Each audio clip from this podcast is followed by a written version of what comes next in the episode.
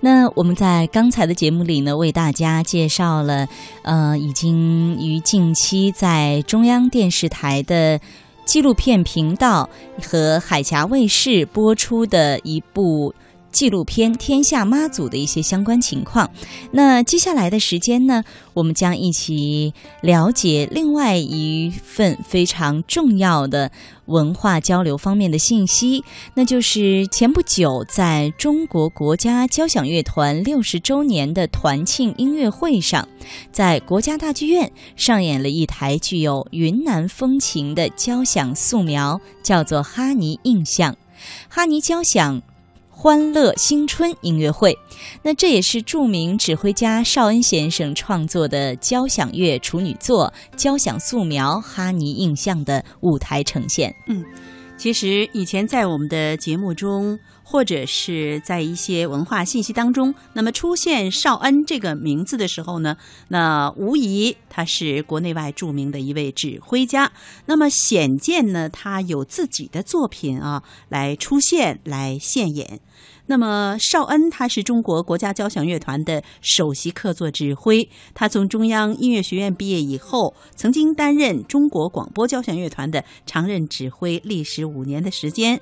在上个世纪一九八八年，邵恩作为贝纳姆基金会奖学金的首位获得者赴英国深造。他曾经是北京、台北、澳门同时任职的唯一一位中国指挥家。嗯，中央电视台也曾为邵恩。拍摄过专题片，介绍他的艺术成就。几年前呢，他被英国北方皇家音乐学院授予名誉院士。另外，他还是一位优秀的作曲家。那几年前，因为和关霞等作曲家一起前往云南红河采风，从而呢完成了他的这部《哈尼印象》交响素描的写作。嗯。那么，在云南哈尼这个地方，哈尼族啊，他们的生存状态以及那里的自然风光，有哪些吸引他的地方呢？那邵恩曾经说：“他说我没有精力和能力创作大一点的交响曲。那么，呃，这一部这个交响素描《哈尼印象》是交响组曲，或者是叫交响音画。他说我没有能力去写一部含义深刻的交响曲，但是《哈尼印象》是我对哈尼。”人自然人文的印象，这种印象让我充满了对哈尼民族的热爱和尊敬。用音乐的语言表现出他们生活的一个个片段，也通过这个很小的层面来体现哈尼人对哈尼人与自然和谐的一种生活。那么，通过这个层面呢，把这个信息传递给所有喜爱音乐的听众，让他们对哈尼也有一些印象。嗯，那邵恩先生的这部交响素描《哈尼印象》，为此次音乐会执棒的呢是。呃，不是邵恩，不是邵恩本人，嗯，是他的呃同学叫胡永岩。那我当时在采访的时候还问了他说，为什么你自己不来指挥呢？他说，呃，通过这个胡永岩的指挥呢，他自己也可以听一听啊，就是说他的作品跟别人啊是是否相通啊？对，他也在欣赏。我觉得关于呃指挥家本身写作了这样的一部音乐作品，但是他。他又请了另外的一位指挥来完成现场的呈现，这是一个蛮有趣的一个现象哈。那喜欢作曲的邵恩呢，曾经也在数年前创作过一些民族乐曲，但是呢，此番云南之行，他拿出的是交响乐处女作。哈尼印象，他也说，我们现在有很多的文化污染，比如说过度的商业化、过度的娱乐，以及缺乏对少数民族文化的保护等等。我相信呢，他的这部音乐作品也是想弥补这一块的缺失。嗯，是的。那邵恩说，哈尼族的山里百姓对传统文化的传承和保持，是许多城里人所不及的。那接下来呢，我们就来听听前不久我对著名指挥家邵恩的采访。那么在采访当中呢，他就介绍了他创作《哈尼印象》这部交响素描的初衷，以及他对哈尼族那些难忘的印象。那么今天呢，我们是先播出了一一小部分，在明天呢将继续播出。好的，那我们一起来跟随陈迪老师的采访视角走进。哈尼也走进这一位著名的指挥家、音乐家邵恩先生。做音乐家来说，做一个指挥家来说，也想自己通过创作，然后把爱融进去，对然后去感染更多的人，是这意思吗？我要把哈尼印象，这是一个很小的题材，是我对哈尼访问了以后的印象。但是这个印象就像一滴水可以见太阳，我要通过哈尼印象这个作品，通过音乐的语言去再现中华民族的真善美，再现比如说呃哈尼的美景，呃哈尼人的淳朴乐观的精神。因为我们中国有自己的传统文化，呃，比如说孝敬父母、敬老爱幼，这是我们中国人传统文化。世世代代的世世代代传统文化，比如说诚实，这是我们中国人世世代代的传统文化。呃，夜不闭户，呃，没有人偷东西。哎，在哈尼那个村里头，没有锁头的，没有没有人偷东西。那个村里头，没有警察，犯罪率零，没有人犯罪。大家有什么争议，去找组长，去找他们那个酋长。他们那头呢是大家选举的，是一般的是一位德高望重的老人，呃，一辈子呃成为大家学习的楷模，一辈子奉献，是大家共同公认的尊敬的对象。如果他去世了，会大家会选另外的一位组长来主持村里的事情。大家有什么争议，组长会评理，你对你不对，这个事儿该怎么做？大家呃一句话是令人信服的一个这样的长者。对，而这个长者说的话，大家都自觉的去遵守，因为大家认为信任他，觉得他说的是对的，哎，所以这个村儿呃几乎是与世隔绝，但是他们保留着我们中华民族最优秀的传统。这些人不会以金钱为衡量的尺度，比如说我家里头有什么富裕的东西，我送给邻居吃，呃，邻居有什么富裕的东西送给我家里吃，他们不会认为我今天送你一只鸡值多少钱，你明天必须送我一只一只猪，呃，或者是呃我的一只鸡跟你的两斤猪肉是成为比例的，他不这么想问题，不是一种贿赂，不是贿赂是，不，他呃很淳朴的一种交易。哎，他这种交易，他没有金钱的价值观。你比如说，我们今天会说，OK，我给了你一只鸡，这只鸡值二十块钱，你要明天要给我两斤猪肉，也是二十块钱。哎，如果我今天给你一只鸡，你明天只给我半斤猪肉，我们之间，他们之间不是交易，不是这种不是交易，哎 他没这概念，他不觉得呃，你比如说我给了他一只鸡，他明天再给我一两猪肉，我吃亏了，他没这概念，明白吗？就说如果比如说我今天给他一只鸡，他明天给我两颗白菜，哎，那就是互相交换大家的心意，他没有觉得我一只鸡才换了两颗白菜，我吃亏了，没有，他没有这概念。所以呢，在一次座谈会上，我特别强调了一条，就是说呢。因为有一种争议，大家就说是不是把哈尼提前，嗯，给它开发了，什么修路，什么变成旅游区什么之类的，呃，赚钱什么？我说千万不要。我说这么多年，我第一次看到了一个没有被污染的地区，而这个污染不仅仅是空气、水污染，更广义、更大的意义是文化污染。在哈尼那个村里头，我看不到对金钱、权力、利益的追求的崇拜，所以我们实际上。我们现在的社会当中的一些负面的东西，有的是来自我们自己，有的是来自外来文化当中的糟粕。呃，任何一个民族的对任何一个民族的文化，德国文化、美国文化、日本文化都有它优秀的部分，也都有它的糟粕。没有任何一个民族的文化是完美的，但是我们要去选择学习外来文化当中的优秀的部分，呃，好的部分，而不是去呃学习它的糟粕，要学习它的精华。那么，所以我当时去了以后呢，我呃真的很受感动。我对于目前的呃，比如说咱们社会当中的一些负面的现象，我很少说话去抨击。呃，为什么？不是说我怕事儿，呃，因为我觉得你只抨击你没有用，你要做事情去改变它。呃，你比如说，呃，一棵树长歪了，你不要天天去抨击这个树长歪了，你要真心诚意的怀着一颗爱心。去把这个树扶正了，给它培点土，浇点水，支一个棍儿，给它给它扶正了。你做一些具体的工作，充满了爱心和奉献精神，去把这棵小树给它扶正了，而不要天天坐在那儿去指责这个树为什么歪。做音乐家来说，做一个指挥家来说，也想自己。我要通过《哈尼印象》这个作品，通音乐的语言去再现中华民族的真善美。再现，比如说，呃，哈尼的美景，呃，哈尼人的淳朴乐观的精神，呃，包括最重要的是对死亡的认知。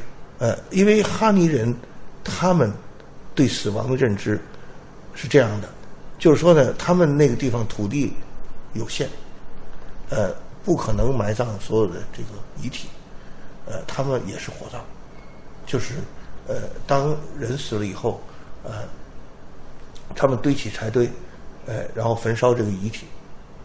但是焚烧遗体的过程当中，也是怀念死者的过程，大家围着去去唱歌，然后去哭，呃，唱那些颂呢，然后这个遗体升天，升天，呃，这个烟和灰烬，我这个这个作品呃有一个文字的作作曲解是您应该能从他们那拿得到。我有一个文字写的一个呃作品简介，呃，一个 program notes 啊。那么他们这个尸体焚烧了以后，那个骨灰还有被烧掉的木头什么的混在一起，你分不清是什么，就是一堆灰。然后这堆灰全部撒到梯田里，作为肥料。但是哈尼人相信，呃，这个灰烬含有他们爱的人的这个、呃、一部分，然后呢，长出的粮食，他们再吃进去，这时候他们爱的人，他们想念的人就会在他们的血液中，这是非常感人的一种理念。哎，他们用这样的方法去爱自己的祖先，爱自己呃死去的呃自己要怀念的爱的人，所以我淳朴而高尚。淳朴而高尚。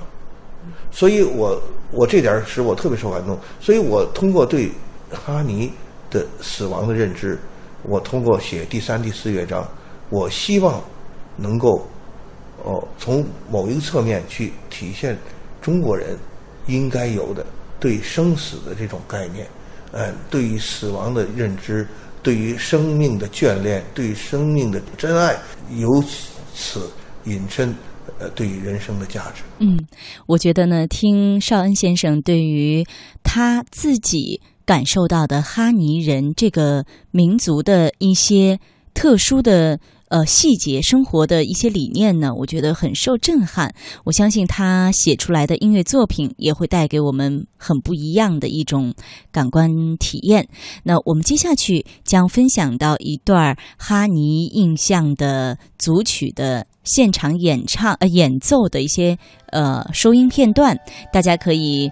呃，通过这样的声音的呈现呢，去感受一番邵恩先生在哈尼呃采访以及呃感受到的一些呃不同的人文风情。我们一起来听听这些音乐带来的我带来的这些特殊的效果。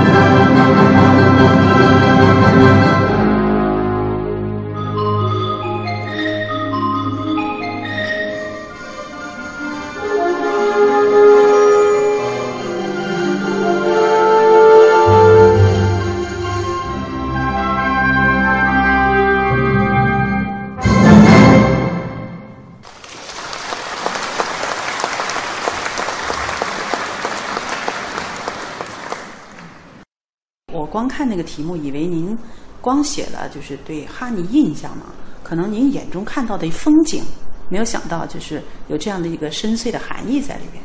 呃，风景是一方面，呃，但是更多的是人的东西，人文东西。呃，对人生的一些思考，对人生价值的思考。对，怎么去诠释人类对自己的认知？人都是贪生怕死，对不对？贪生怕死是一个贬义词，呃，在战场上，呃，投降贪生怕死。但是贪生怕死，我不认为贪生怕死是坏的。当然，当叛徒，呃，当卖国贼那是坏的，是吧？但是呃一个人，当然一个有尊严的人面对死亡的时候，他选择正义，是吧？这个是应该的。但是普通的人贪生怕死，并不是呃一件怯懦的表现。哎，因为人总是对生命非常的珍爱，现在反而我们对生命不珍爱，我们只珍爱自己的生命，不珍爱别人的，对不对？哎，但是在哈尼就不一样，就说对生命的珍爱，呃，对于呃生活的眷恋，这个一点错都没有。关键的问题是什么？是我们对生命的珍爱，不是局限在于一个自私的、一个只为自己呃去考虑的这么一个一个过程，而哈尼人对死亡的认知，他们所表现的对于死者的呃爱，是在全族或者是全体人类的一个范围内，因为这个死人的骨灰撒到了呃田里以后，不仅是他们家的人要吃，是全村的人都要吃。从另外一种意义来看呢，哈尼梯田为什么那么美？可能是渗透着这种美德在里面。是，所以这个作品实际上我真正要写的东西是这些，是通是通过对生死、对生命的真爱，呃，对这个生命的价值是这方面的东西。不仅仅停留在这个眼中所看到的这些画面当中，啊，那您觉得您有这个创作愿望，呃，也是您头一次的创作了。那作为一个指挥，可能啊，不是我以前写过一些东西，只是不经常写，偶尔写一下。嗯嗯。呃，那跟您这指挥生涯比起来，可能还是太小的比例了。是。呃，就是说，您以往中外作品，可能您都是这个来分析研究，嗯，来排演别人的作品。那么这次您是自己啊亲自操刀来创作，那对一个指挥来说。呃，是是不是游刃有余，或者是信手拈来？呃，指挥跟作曲没有严格的区别，谭盾也到处去指挥，他是作曲家，呃，所以呃，真的，我觉得对于一个音乐行业来讲，指挥跟作曲是一个极接近的专业。作曲是自己写一个东西，指挥呢是指挥别人的东西。指挥别人的东西，你也要去研究、去体会人家那东西是怎么写的，你否则你你也指挥不好。呃呃，实际上，呃，这当中真的有人说隔行如隔山，但是指挥跟作曲没有隔行的问题，对吧？你让我去给人家看牙，呃，那那是那是隔行如隔山，对不对？呃刚才在排练场看到那个胡永岩老师，他指挥您的这个乐曲，我就当时有一个想法，就是说您自己的作品为什么呃不自己来指挥呢？呃，我觉得这样，就是说呢，呃，我首先第一，我更希望指挥关霞的作品，呃，原因呢是因为我觉得那个比我这强。不，一个指挥是这样。我我说的很，呃，怎么说呢？很诚实，就是说我为什么要指挥关霞的作品，是因为他那个比我这个强。呃，哎，就是说呢，使一个指挥呃更有发挥的这个余地。呃，这是一个主要的原因。另外一个原因呢，我也真的很好奇，我想听听我这作品到了别人手里头 会是什么样子。变成什么样子？而且呢，胡永岩是我的老同学，同班同学。呃，啊，对，他也是七七一级的。是啊，我对他非常信任，他也是个非常优秀的指挥家。呃，而且我们有这么多年的历史，呃，这么深的交情，他来指挥我的作品，呃，老同学恐怕也是一件呃很令人高兴的事情。啊，如同你自己一样啊，是，呃，思想啊，各个方面都是相通的。是，是。那我们又听过了一段陈迪老师对邵恩先生的采访，接下去呢，我们依然分享到的是邵恩先生所创作的这部交响组曲《哈尼印象》。